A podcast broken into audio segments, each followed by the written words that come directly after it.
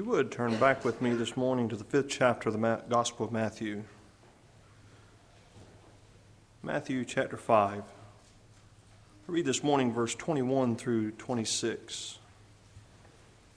Jesus says, Ye have heard that it was said by them of old time, Thou shalt not kill, and whosoever shall kill shall be in danger of the judgment. But I say unto you that whosoever is angry with his brother without a cause shall be in danger of the judgment. And whosoever shall say to his brother, Raca, shall be in danger of the council. But whosoever shall say, Thou fool, shall be in danger of hell fire. Therefore, if thou bring thy gift to the altar, and there rememberest that thy brother hath aught against thee, leave there thy gift before the altar, and go thy way. First be reconciled to thy brother, and then come and offer thy gift. Agree with thine adversary quickly whilst thou art away with him, lest at any time the adversary deliver thee to the judge, and the judge deliver thee to the officer, and thou be cast into prison. Verily I say unto thee, thou shalt by no means come out thence till thou hast paid the uttermost farthing. The Lord, in this section of the Sermon on the Mount, is going to begin to contrast some things that they had heard of old time with the true meaning of what the law that Moses was given really addressed. In fact, he's going to look at five different examples uh, we see here in verse 21, he says, You've heard that it was said by them of old time, Thou shalt not kill. He says, But I say unto you, that whosoever is angry with his brother without a cause shall be in danger of the judgment. He says in verse 27, Ye have heard that it was said by them of old time, Thou shalt not commit adultery. He says, But I say unto you, that whosoever looketh on a woman to lust after her hath committed adultery with her already in his heart. Verse 33 he says, Again, ye have heard that it hath been said of them of old time, Thou shalt not forswear thyself, but shalt perform unto the Lord thine oaths. But I say unto you, swear not at all, neither by heaven, for it is God's throne, nor by the earth, for it is his footstool, neither by Jerusalem, for it is the city of the great king. He says in verse 38, Ye have heard that it hath been said, An eye for an eye, and a tooth for a tooth. But I say unto you, that ye resist not evil, but whosoever shall smite thee on the right cheek, turn to him the other also.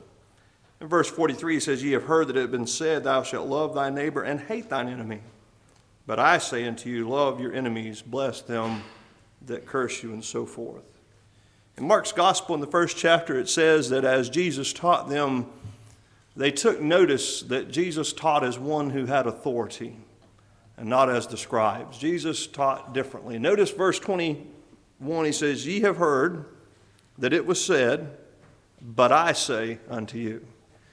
Now, everything we're going to look at today and over the next few weeks, Jesus is not in any way contradicting the law of Moses. I've said before, he did not come as a revolutionary, he did not come to revolt against the law of Moses. He came to fulfill the law of Moses and the prophets. As we saw a couple weeks ago, he says, Think not that I am come to destroy the law and the prophets. He says, I am not come to destroy but to fulfill. He went on to say, He says, Heaven and earth shall pass away before one jot or one tittle of the law would pass. So Jesus is not here to say that what God gave Moses was wrong, that what God gave Moses was incomplete. But what Jesus is saying here in the Sermon on the Mount is that the understanding that the scribes and the Pharisees had of the law and how they were teaching the law was not complete, it was not correct. They were twisting the law for their own benefit. As they would later say, as Jesus said, You have heard it said, Thou shalt love uh, thy neighbor and hate thine enemy. Jesus says, No, that's not the right way to behave. Well, here in verse 21, he says, Ye have heard that it was said by them of old time, and of course we find this in Exodus chapter 20. Moses is told by God, it's in the Ten Commandments, thou shalt not kill.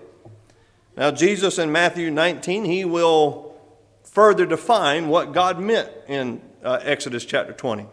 Jesus will say it this way in Matthew chapter 19, verse 10, talking to the rich young ruler. He says, Thou shalt do no murder.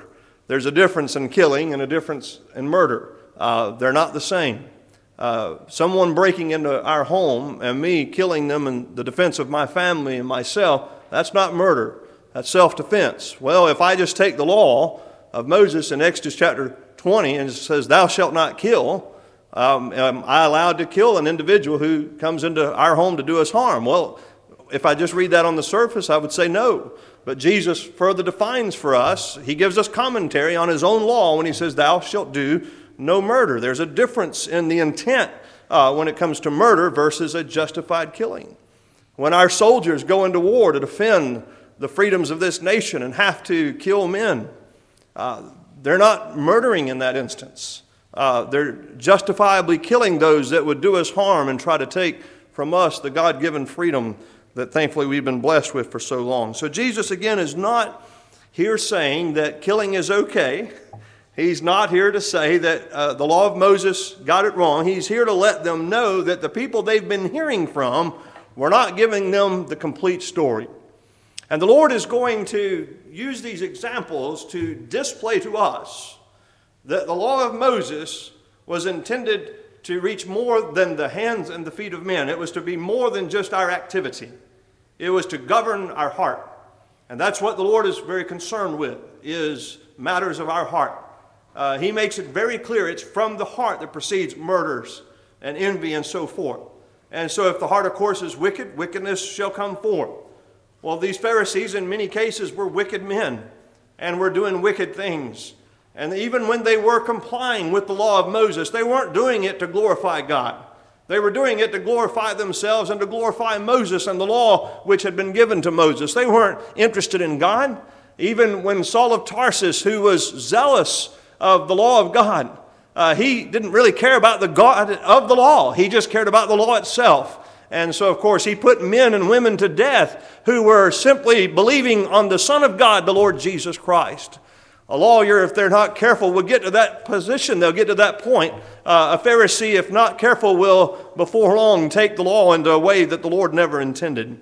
So again, he says, Ye have heard that it was said by them of old time, Thou shalt not kill, and whosoever shall kill shall be in danger of the judgment. The word danger there means liable to. Doesn't mean necessarily there will be a judgment in the sense of a court of law. He says, but they're liable to that judgment. Now, the judgment under consideration there was the council of that day and time, uh, the court system of that era. And the court system, especially in the days of Jesus, was the Sanhedrin. And so when folks would violate the law of Moses, they would be brought before them and they would pass judgment. So the Lord makes it very clear. He says, You have heard that you're not to kill, and whosoever shall kill shall be in danger. You're liable to the court system. Obviously, in our day and time, the same is true. If I were to kill somebody, even in self defense, I'm liable to the judicial system of our nation. I've got to uh, show evidence and proof that that killing was in self defense. And obviously, if it's not, if it was a murder, then I justifiably should be uh, convicted and put away, or really my life taken from me uh, for taking the life of another. So here the Lord, He says, for those that kill, they would be in danger of the judgment. That's true. He says, but there's more to the story than this. Jesus is not contradicting again what the law of Moses said. Jesus is not authorizing us to kill by what he goes. In fact, he's putting really more restriction on it than what the Pharisees and the scribes had done. The Pharisees and scribes were trying to skirt by the law every way they could. Now, when it came to others, they wanted the restrictions clamped down. But when it came to themselves, they wanted to do like many in our land today. Uh, there's many in our land today that would like to skirt the, in fact, well, there's many that would just like to destroy the Constitution and the Bill of Rights and other founding documents and laws that protect us. They would utterly destroy them if they could.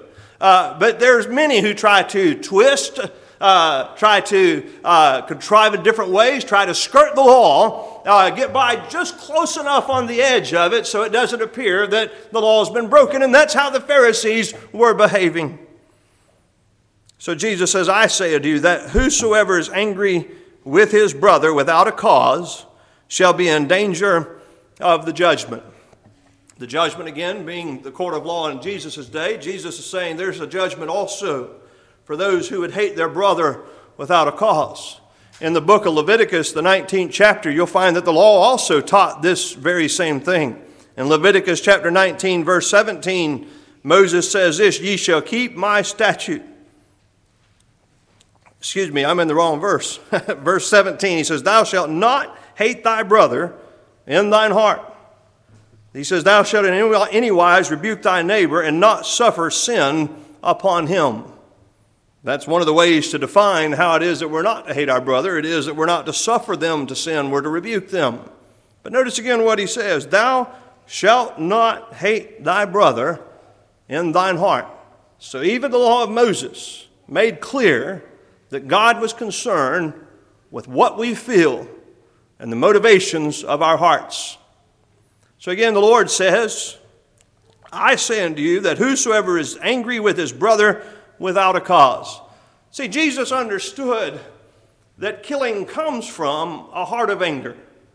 That if you don't deal with the root issue to start with, then obviously there's going to be great danger and great unrest in the lives of God's people. As we mentioned a few weeks ago, the law of Moses was given to control the hearts of God's people, to uh, guide the hearts of God's people. Why? So that the Israelites, when they came into the land of rest, the land of promise, they would not live under anarchy, but they would know directly from the heart and mouth of God how it was they were to live, so that they would have a peaceful existence among their brethren in the land of Israel, the land of promise.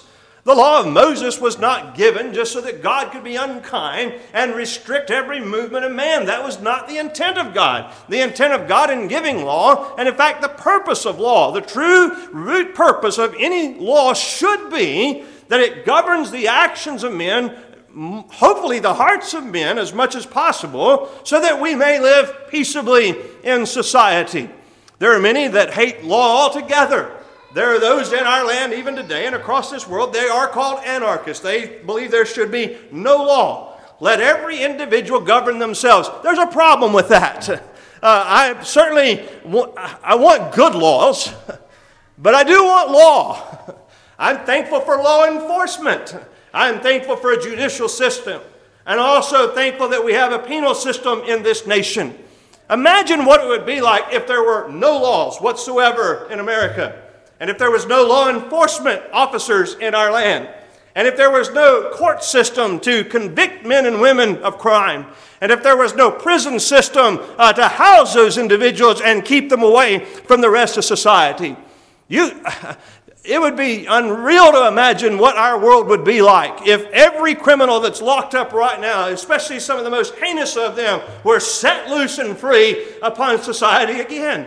It would be a very dreadful and fearful place to live. And so, uh, law is vital, law is important. Uh, God Himself is the one, as He teaches in Romans chapter 13, that has ordained civil law in this world. And so, when we live under um, our own county officials, under our state officials, our federal officials, we must understand that those officials the responsibilities that they have in maintaining law and order that is ordained by God. And so long as they're complying with the will and word of God, you and I have a Bible obligation to obey those men and women in those positions of authority. Now, obviously, if they begin to contradict the Word of God and try to command us to do the same, then we're to obey God rather than men. But so long as what they command us is not in violation of the Word of God, you and I are obligated by the law of God itself, the Word of God, to comply uh, with what they say.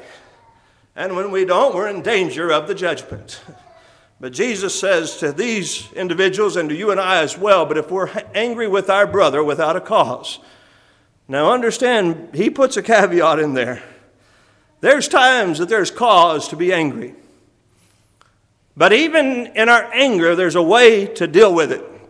Paul would tell the church at Ephesus in the fourth chapter, the 26th verse, he says, Be angry and sin not. Let not the sun go down upon thy wrath.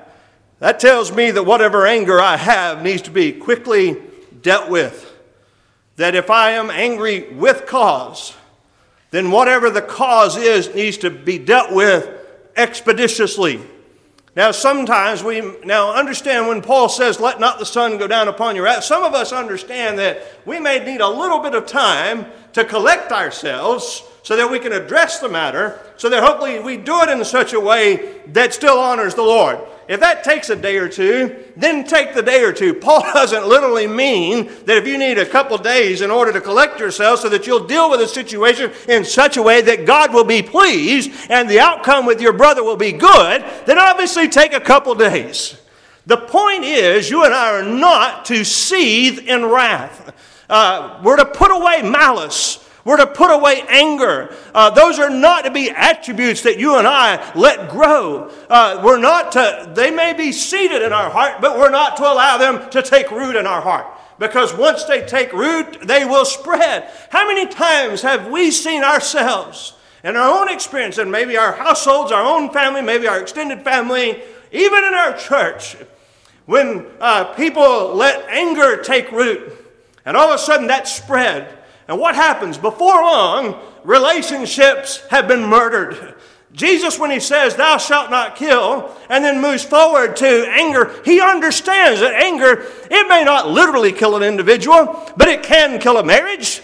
It can kill a relationship between parents and children.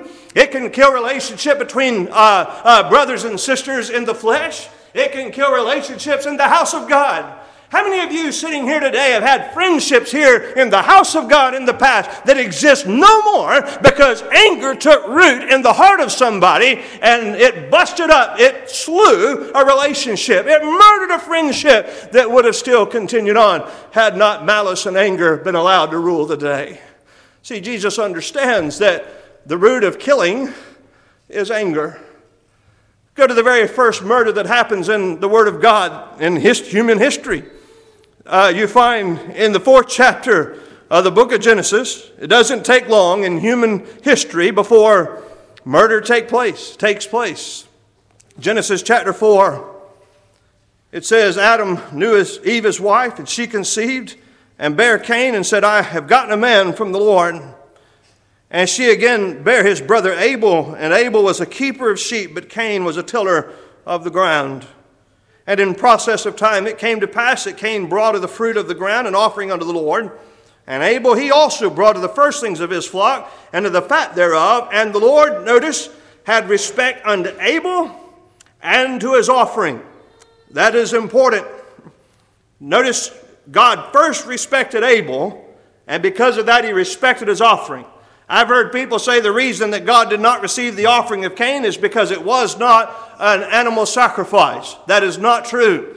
God required vegetable sacrifice, uh, agricultural sacrifice from the children of Israel. Under the law of Moses, uh, they were to give a tenth of all they had. And so there were things that were given uh, from the ground that had been grown. So it wasn't that God despised Cain because he brought fruit versus uh, bringing an animal. He respected Abel. That means he loved Abel, and because he loved Abel, he, he accepted, he received a sacrifice. He understood that the sacrifice that Abel was making truly came from the heart.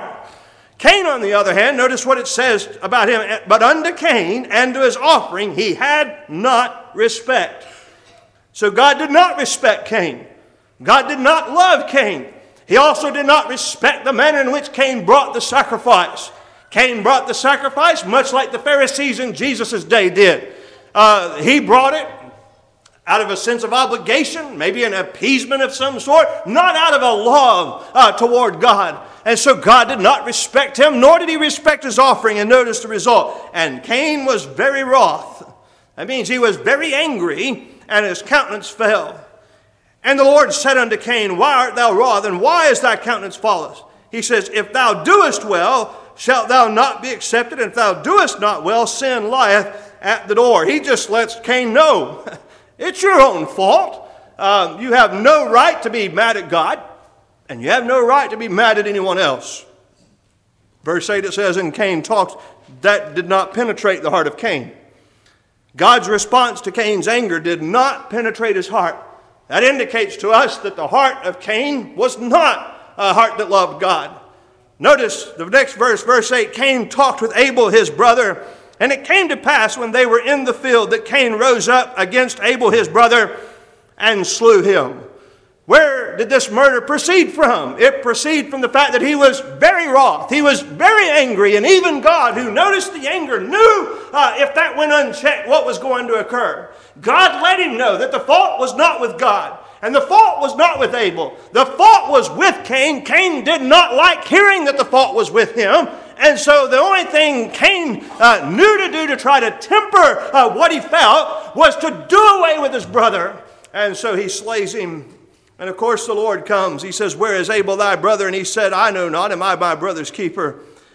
He said, What hast thou done? The voice of thy brother's blood crieth unto me from the ground. He says, And now art thou cursed from the earth, which hath opened from her mouth to receive thy brother's blood from thy hand. He said, There's going to be a curse upon you the rest of the days of your life. He deserved that. This was a wicked man that did a wicked thing for a wicked reason. And so God condemned him for it. And this man lived the rest of his life under a curse because that which he had done in God's sight. Let's turn to 1 Samuel chapter 18. 1 Samuel chapter 18, the context is this in the chapter before, Saul and Israel are on one side of a valley, and the Philistines and Goliath on the other.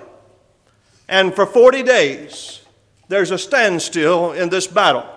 And the reason being is every day this man Goliath, who's nearly 10 foot tall, would come out and taunt Israel and tell them, just send out your best. If you win, we'll be your servants. If we win, you'll be our servants. Why did Israel want a king to start with? Back in uh, earlier chapter, I can't remember what chapter right now. I think it's chapter 12 or 13. Anyway, why'd they want a king? They wanted a king who would fight our battles for us. Well, here's a battle. Where's Saul? Why did they choose Saul? He stood head and shoulders above the rest. He was taller than any other Israelite.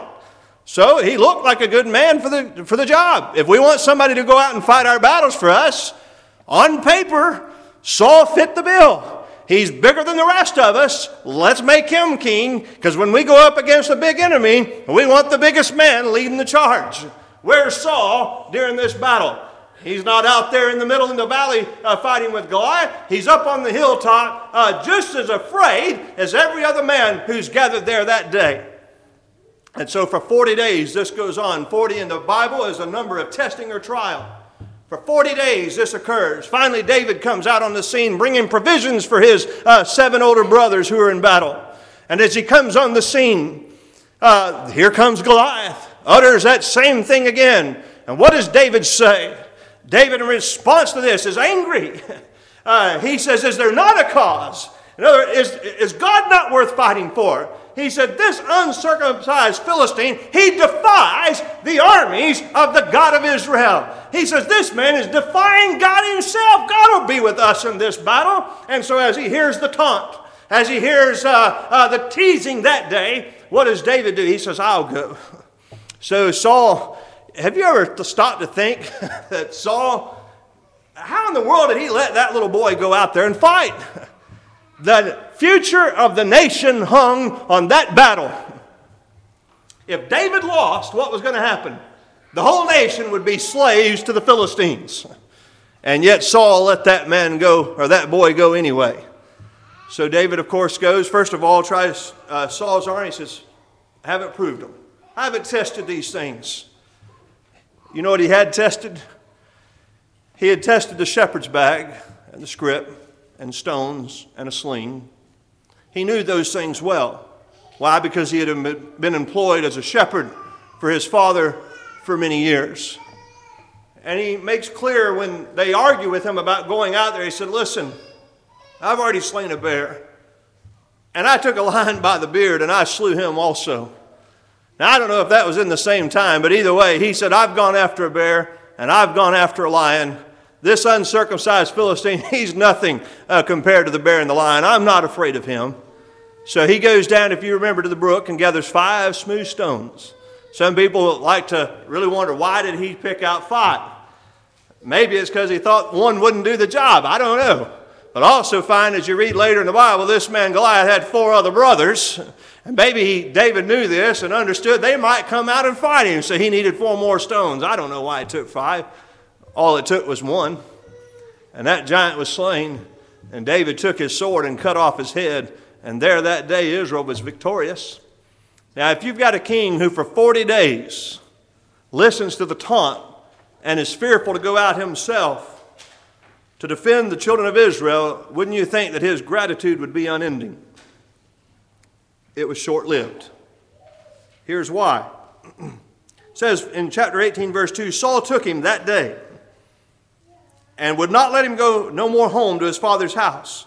Then Jonathan and David made a covenant because he loved him as his own soul. And Jonathan stripped himself of the robe that was upon him and gave it to David, and his garments, even to his sword, and to his bow, and to his girdle.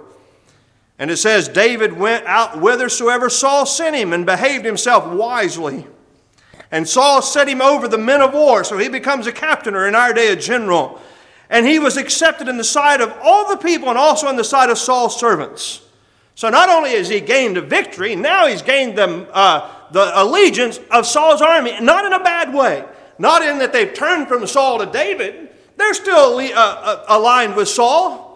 But they understand that David is their captain and David will uh, lead them wisely. And so they love this man. They're loyal to him. And that's why later on, as he will uh, have to flee from Saul, there'll be 600 uh, strong men that will uh, ally themselves with David and will be so loyal to him that even later, when uh, his own son drives him from the throne, uh, when he just makes mention of a particular well of water, a man would hazard his life uh, to go and get that water to bring back to David. That's how much these men loved that man.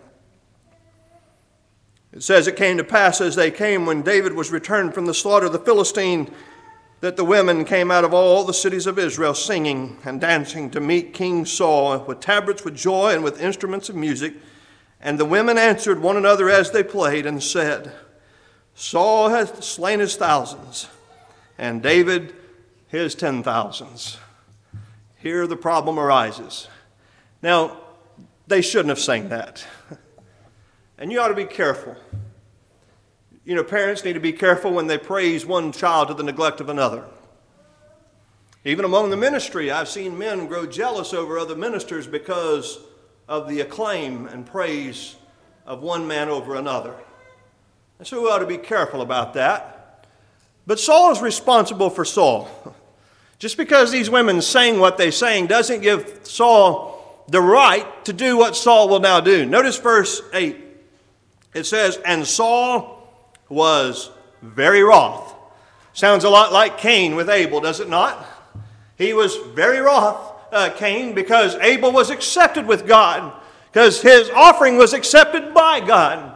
And now here is Saul, who has just seen David deliver the children of Israel from the hand of their enemy, and now has gone out and uh, proved himself wise with his soldiers a man who is loyal to King Saul, who would do anything uh, that was right in the sight of God for King Saul. And now this man, though, is envious against David because these women just happened to sing a song that Saul has slain his thousands and David his ten thousands. What did it matter? It was just words. Saul was very wroth, and the saying displeased him, and he said, They have ascribed unto David ten thousands, and to me they have ascribed but thousands. Now, as far as we know, outside of the giant, I don't know that David has slain anyone else. The record at this point doesn't say for sure. But obviously, in the time of Israel's greatest need, who stood up? It wasn't Saul, it was David. David that day became the shepherd of the children of Israel in his behavior. So it says, from that time forward, Saul eyed David. That means he sought opportunity. Much like the Pharisees did of the Lord Jesus. They were always looking for an opportunity. When can we get him alone privately and put this man to death? And that's where Saul is now. He's very wroth. And of course, as you look at the next several chapters, all of 1 Samuel going forward from here is going to be David trying to escape the hand of Saul. David, for the most part, acts very wisely, very obediently to God throughout this. There'll be two times in David's experience, and we'll look at those in a few moments, uh, hopefully, where David would have made a major misstep had it not been for the providential hand of God stepping in. But anyway, we'll find that this man is after David's life because he's defended the nation and because women have ascribed to David ten thousands and only thousands to Saul. See, Jesus knows in Matthew 5 what causes killing. He understands that once anger takes hold, if we're not careful very quickly, it could lead to us taking the life of another. And don't think it couldn't happen. You may say, I would never take someone's life. Listen, we are of the children of men just as anyone else. I understand we're born of the Spirit of God, and, and hopefully that tempers us, and we wouldn't do that. But it doesn't mean that we're not able. We're able just as well as any other. In fact, David himself would have murdered uh, later in 1 Samuel had God not intervened, and it would have been a very unwise thing for David to do. So again, Jesus says in Matthew chapter 5, verse 22, I say unto you that whosoever is angry with his brother without a cause shall be in danger of the judgment. He's just in, as much in danger of a judgment against him as someone, he says, that does kill. Now he'll go on to say, not only are you not to be angry without a cause, he says, Whosoever shall say to his brother, Raca. What does that word mean? It means vain fellow. I can find an example in the scriptures where that term was used and a judgment followed. Jesus says, Don't say that to your brother. Don't call your brother a vain. What's vain? Worthless. Do you want to be called a worthless fellow or a worthless woman? Obviously not. So Jesus says, You don't do that. He says, In fact, if you do, uh, you're going to be in danger of the council.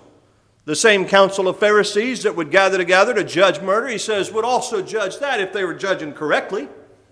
He says, so you shouldn't uh, call someone a vain fellow, a worthless individual. Go to 2 Samuel chapter 6. In 2 Samuel chapter, chapter 6, you'll find the story of David bringing finally the Ark of the Covenant back home. The Ark of the Covenant has been gone for many years. Throughout all the reign of Saul, it's been gone, and throughout partial reign of David, it's been out of its place. If you remember the story, you'll know why. Because in 1 Samuel chapter 4, before there is even a king over the children of Israel, you'll find there was a man that led them. This is prior to Samuel being their judge. There's a man by the name of Eli who has two sons, Phinehas and Hophni, and these two men are wicked. Uh, and God is going to judge those two men and Eli for not uh, uh, taking care of those two sons. And it's going to happen in a very interesting way. First uh, Samuel chapter 4, what's happened? The Philistines again. You know, those folks were just a constant problem to the children of Israel. First Samuel chapter 4, there's a battle between the Israelites and the Philistines. The Israelites couldn't get the upper hand. It was almost, it was a stalemate.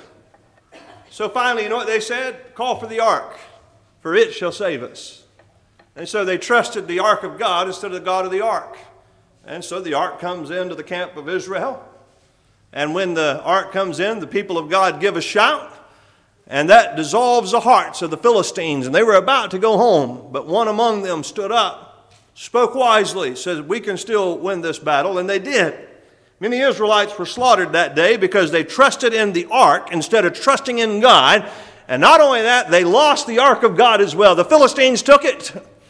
And so they take it into the house of Dagon, who is one of their gods. And of course, you know the story, I think. Uh, uh, Dagon falls over. They go in and prop him back up. They go back in. He's fallen over again, and he's busted to pieces. And they realize, we've got to get this thing out of here. And so they send it home uh, with some gifts in it. And, uh, and you can read about the gifts. Uh, they're quite interesting how the Lord took care of that people. Uh, but God brought a curse upon them so long as the ark was with them. It didn't belong to them. And so it comes back to Israel in the border. And David tries to get it home later. Saul never did. Saul didn't seem to be concerned about it. David was. David wanted it back at Shiloh at its proper place, where the tabernacle of God was. So, what does David do? Same thing the, Israel, uh, the Philistines did. The Philistines, they took a new cart, took cows, hooked them up, and they sent it home. In fact, not only just cows, they took a cow with a calf. And that cow went against nature. Didn't go home, went the opposite direction from that uh, uh, bleeding calf and took that ark where it went, needed to go. So what does David do? David, he builds a new cart, and they're going to do the same thing. Now, God is merciful to the Philistines. You know why? Because they don't know how to handle the cart. I mean, the ark. The children of God, the Israelites, they knew better if they just read the Word of God. See, you and I have no excuse for when we do wrong if we would just read the Word of God. So, well, I didn't know the Word of God said that. Well, you would if you'd read it. I would a lot of times know if it's do, I'm doing something wrong if I'd read that it says don't do that or do this. Uh, uh, so, a lot of times we make mistakes. We would like to claim ignorance. We have no right to claim ignorance if we just simply uh, daily read the Word of God and do like David said, Thy Word have I hid in my heart that I might not sin against Thee. Anyway, you know, reading the Word of God and committing it to memory is not just to test our mental skills.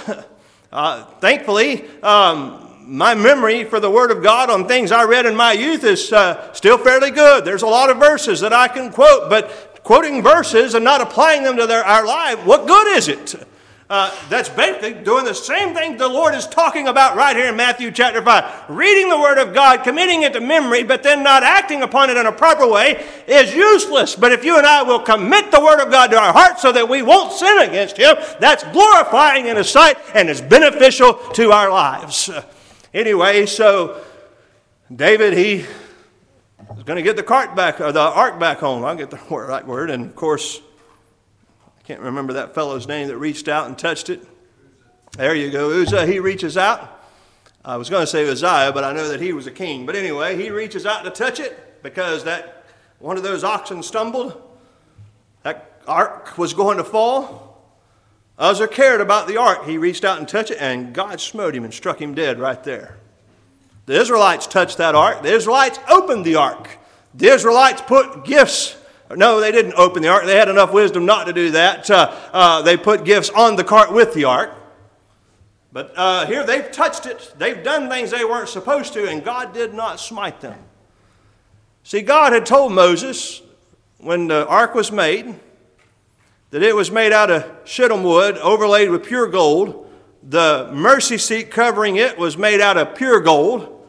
There were pure gold rings on both sides and there were to be staves, poles made out of staffs, if you will, out of shittim wood, covered with pure gold, slide them in those rings. And then the sons of Korah, only them, were to bear the ark upon their shoulders. Why the shoulders? It indicated it was close to their heart. That was the only way that God ever gave for that ark to be moved, and it moved a lot. And there was very precise rules in how to move it, and even the rules on how to move it were to still impress the hearts of God's people. Well, David doesn't do that. Well, later, finally, David brings it home the right way. 2 Samuel chapter 6. Remember, Jesus says, You're not to call your brother a vain fellow. David comes home with that ark the second time. And as he comes into the city of Shiloh, he is so happy that things are back in the right place. Things have been done the right way, for the right reason. This man is so happy, he takes off his kingly or royal robes. Understand, he does not dance around naked. He becomes a commoner. You know what he's saying? I'm right here among the people. I'm no better than they are. I'm no greater than they are. I'm among them. I'm one of them. And Michal, the daughter of Saul, she looks out the window. She sees David, takes off his royal robes, and you know what she calls him? A vain fellow. That's the exact phrase she says. You are as one of the vain fellows. You're just like these commoners out here who are worthless. Now that tells us two things about this woman uh, that she thinks that the uh, people of Israel are worthless people, that they don't deserve a king that loves them and that feels to be a part of them. And then she also views David when he is willing to lower himself and humble himself and do much like the Lord Jesus Christ did when he came into this world uh, as a man, humbled himself, became obedient unto death, even the death of the cross. Uh, David here is a type or a picture of the Lord Jesus who was willing to be just like the folks there out on the streets that day. And as that parade comes in, he uh, strips off his royal robes. As he's leading that procession, he doesn't want to do so as a king. He wants to do so as a child of God, just like the rest of the people of Israel. And Michal, she sees that, and she's angry at David, saying, You're no better than these common, worthless people out here that you're king over. And David lets her know that he'll never come to her again. She will live as a widow from that day forward. She will live a cursed life because she did exactly what Jesus tells you and I here not to do. That means we're not to consider one another worthless, and we sure shouldn't say it. And then Jesus says, lastly, Whosoever shall say, Thou fool, shall be in danger of hell fire. Now, notice this very quickly before we proceed into that. Do you understand that the judgment and the counsels that have been mentioned all the way to this point have all been temporal? That's a temporal judgment, a temporal consequence. Keep that in mind. Jesus isn't all of a sudden going from temporal to eternal. He's not saying all of a sudden that if we do this one thing, you know, you can, you can kill, you can be angry, you can call your brother a worthless individual, but if you say fool, now you're, you're, you're in danger of going to hell. Now, that's not what Jesus is saying. Now, remember, in danger means you're liable too. You deserve it. That doesn't mean it's necessarily what's going to occur, but the hellfire under consideration here is not an eternal hell. But we'll get to that in a moment. what does he mean by thou fool? Now, the Bible lets us, the Bible use that, uses this word fool a lot. Go to the book of Proverbs. There's a lot of times. You know, if you come to me with the word of God when I'm doing wrong and I won't hearken, you know what the Bible calls me? A fool. But that's not the context here. The word fool here literally means a godless one. So I'm not to say of you that you're godless. What does that mean? It means I believe you're not one of His. Think about that. It's not my job and it's not your job to determine who belongs to God and who doesn't. I don't know whose names are written on the Lamb's book of life. The Lord Jesus Christ knows that. Uh, the Bible says, Nevertheless, the foundation of God standeth sure, having this seal, the Lord, not Brother Chris, the Lord knoweth them that are his. Now, I recognize that in the Word of God, there were times that John the Baptist, the Lord Jesus Christ, uh, Paul the Apostle, uh, and even Peter made great uh, and uh, definitive statements about where folks were going. Uh, there were some wicked individuals that, by divine inspiration, John the Baptist the Apostle Peter and the Apostle Paul could let them know they were going to hell. You know how they were able to tell that? Because God revealed it to them by the Spirit of God. Jesus knew it because he knew who were his and who weren't. So Jesus didn't have to have that revealed to him, he already knew. So those are individuals that had Bible right to say to an individual whether they were godless or not. You and I don't have that right. See, the thief on the cross was a godless man up until just a few moments before his death. Saul of Tarsus was a godless man before his experience on the road to Damascus. You and I were godless individuals before we were born of the Spirit of God. And you don't know if an individual will be like that thief on the cross. It might be in their dying moment that the Spirit of God comes and moves upon them and tra- translates them from the kingdom of darkness into the kingdom of His dear Son. And so it's not our right, nor is it our responsibility uh, to determine uh, the eternal destination of any individual upon the face of this earth. There may be somebody that's exceedingly wicked, and you may think that individual is bound for hell. And they are, unless the Lord Jesus Christ intervenes and they're born of the Spirit of God. Uh, but I can't make that determination, and neither can you. See, this word here, fool, is used in the same sense as Psalm 14, verse 1, when it says, The fool has said in his heart, There is no God. He's talking about an atheist here. He's talking about an individual who believes there is no such thing as God and thus is godless, meaning they don't serve any God other than themselves. And so here, when the Lord Jesus says, You're not, the law of murder goes beyond just killing.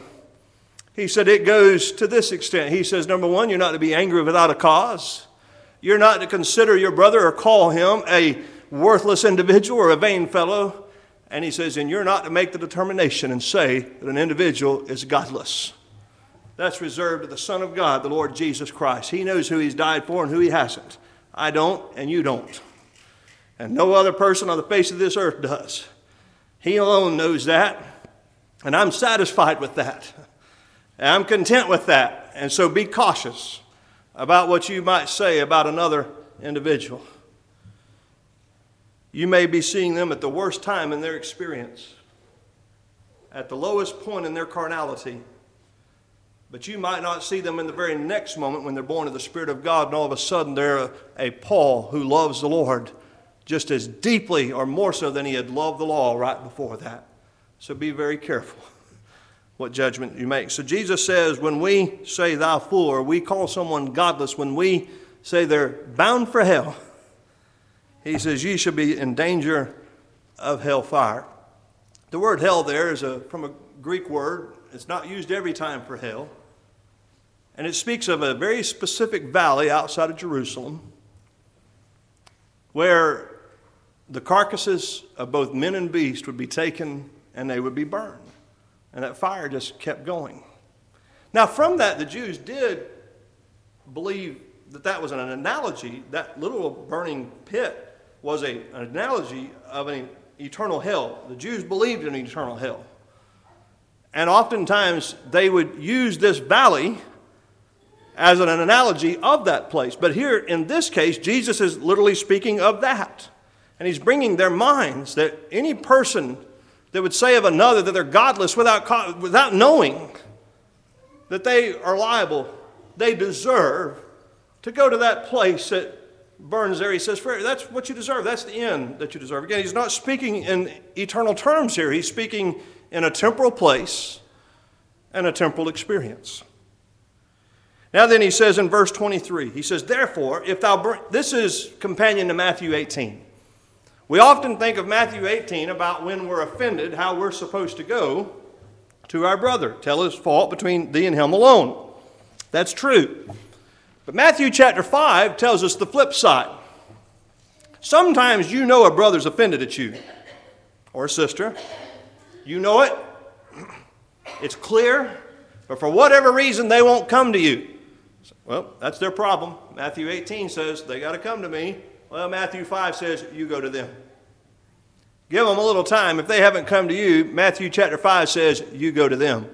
Notice what Jesus says. He says, Therefore, if thou bring thy gift to the altar, and there rememberest that thy brother hath aught against thee, leave there thy gift before the altar, and go thy way. First be reconciled to thy brother, and then come and offer thy gift. Jesus is saying it's it's first right to be reconciled than it is to offer gifts to God. The Jews thought this way well, I don't have to be reconciled to my brother. If I come and bring a gift to the altar, God will be satisfied with me. I'm satisfied with God. And I can continue on even though I know I've done wrong and my brother is rightfully angry with me. Jesus says, No, you can't do that. It's just like in the occasion when uh, Samuel comes to Saul, and Saul has been commanded by God to slay the Amalekites and not only uh, the Amalekites, but all their beasts as well. And we find that as they go to battle with the Amalekites, and there was reason for that because there was a period when the children of Israel, uh, Israel were in the wilderness that the Amalekites came out and uh, in a sneaky way uh, came against the children of Israel, and God remembered it. And so God tells Saul, You go and you destroy every Amalekite. There's not to be one left remaining. And what happens? Saul, he goes and he kills most of them, but he doesn't kill them all. He sees slaves in the deal, and then he sees sheep. He sees flocks and herds. Why waste them? We can bring them into ours. And Samuel comes to him and questions him why he hasn't been obedient to God. He says, I have been obedient to God. That's lie number one. He ends up telling, I think, three. He'll blame the people. You know, well, the people wanted to keep them. No, we haven't kept the sheep. He says, Well, what is this bleating of sheep that I hear? You know what Samuel tells Saul? He says, God, this is 1 Samuel chapter 15, verse 22. He says, God prefers, this my words, obedience rather than sacrifice. That doesn't mean sacrifice isn't important. But if we're being disobedient, I think, well, I'll bring a sacrifice offer it to God. See, he says, we kept some because we wanted to make an offering to the Lord. Well, the Lord didn't say to do that. The Lord said, you kill them all. Saul says, well, we wanted to sacrifice the Lord. Well, the Lord didn't say that. The Lord said, do this. So Saul did not obey. And so Samuel says, the Lord prefers obedience over sacrifice. The Lord Jesus would teach that. The Apostle Paul would tell us that in the book of Hebrews. He says, Offerings and burnt offerings thou wouldest not, but a body hast thou prepared me. Why? Because he finally, he was, God didn't want that anymore. For hundreds of years, the Jews had been uh, burning offering after offering, and yet they were going about their sinful ways. So Jesus said, Offerings and burnt offerings thou wouldest not, but a body hast thou prepared me. He says, So here I come to do thy will, O God. And so the Son of God comes as the Lamb of God to be sacrificed one time in perfect obedience, thereby fulfilling God's desire for obedience uh, over sacrifice. But Jesus did it through the perfect sacrifice. Anyway, here he says, If you remember at the altar that your brother has aught against you, leave your gift there. You still got to give it. Doesn't say go be reconciled and now you keep the gift. He says, Leave there thy gift before the altar. Go thy way. First be reconciled to thy brother, then come and offer thy gift. You say in today's term, you know, I don't need to go and make it right with so and so. Here, I'm going to come to the house of God. I'm going to worship today. I'm going to offer prayers. I'm going to give an offering. And, that, and God will be said, no, God knows. You know, there may be occasions you don't know a brother has aught against you, but there are times we know it. There's been times I've known, and I've just let it ride. And here I keep coming to the house of God, and I sit here and uh, know that somebody here with me has an aught against me, and I know it, and it just burns within me. And what's happened? I'm not offering to God anything because I'm letting that consume me. So again, Jesus is very concerned, not just with the outward action, but the intents of our hearts. Lastly, verse 25 and verse 26, time is gone, but he says, Agree with thine adversary quickly whilst thou art in the way with him, lest at any time the adversary deliver thee to the judge, and the judge deliver thee to the officer, and the officer uh, cast you into prison. He says, Verily I say unto thee, thou shalt by no means come out thence till thou hast paid the uttermost farthing. He's just letting us know there, if you owe somebody, it's far better while you're in the way to court, going to court with them, just pay it. If you owe a debt, don't make somebody take you all the way to the courthouse. In Luke's account of this, he makes it very clear that he is speaking here of a creditor. There are times that you and I owe debts. There's times that I've been in debt, owe a debt, need to pay the debt. There's a debt you and I always owe. Paul says, Owe no man anything but to love thy brother. That's a debt that I always owe, and I should always be paying. Always owing, should always be paying. The Lord Jesus says, Agree with thine adversary quickly. Don't wait about it. He says, Pay the bill, pay the creditor, do what's right. In other words, don't try to get out of it. Don't try to find some way to say, I don't owe that brother an apology. I don't owe a reconciliation. I don't, yes, if you've done wrong, you do. If you're in debt to this individual, love that individual enough to show it.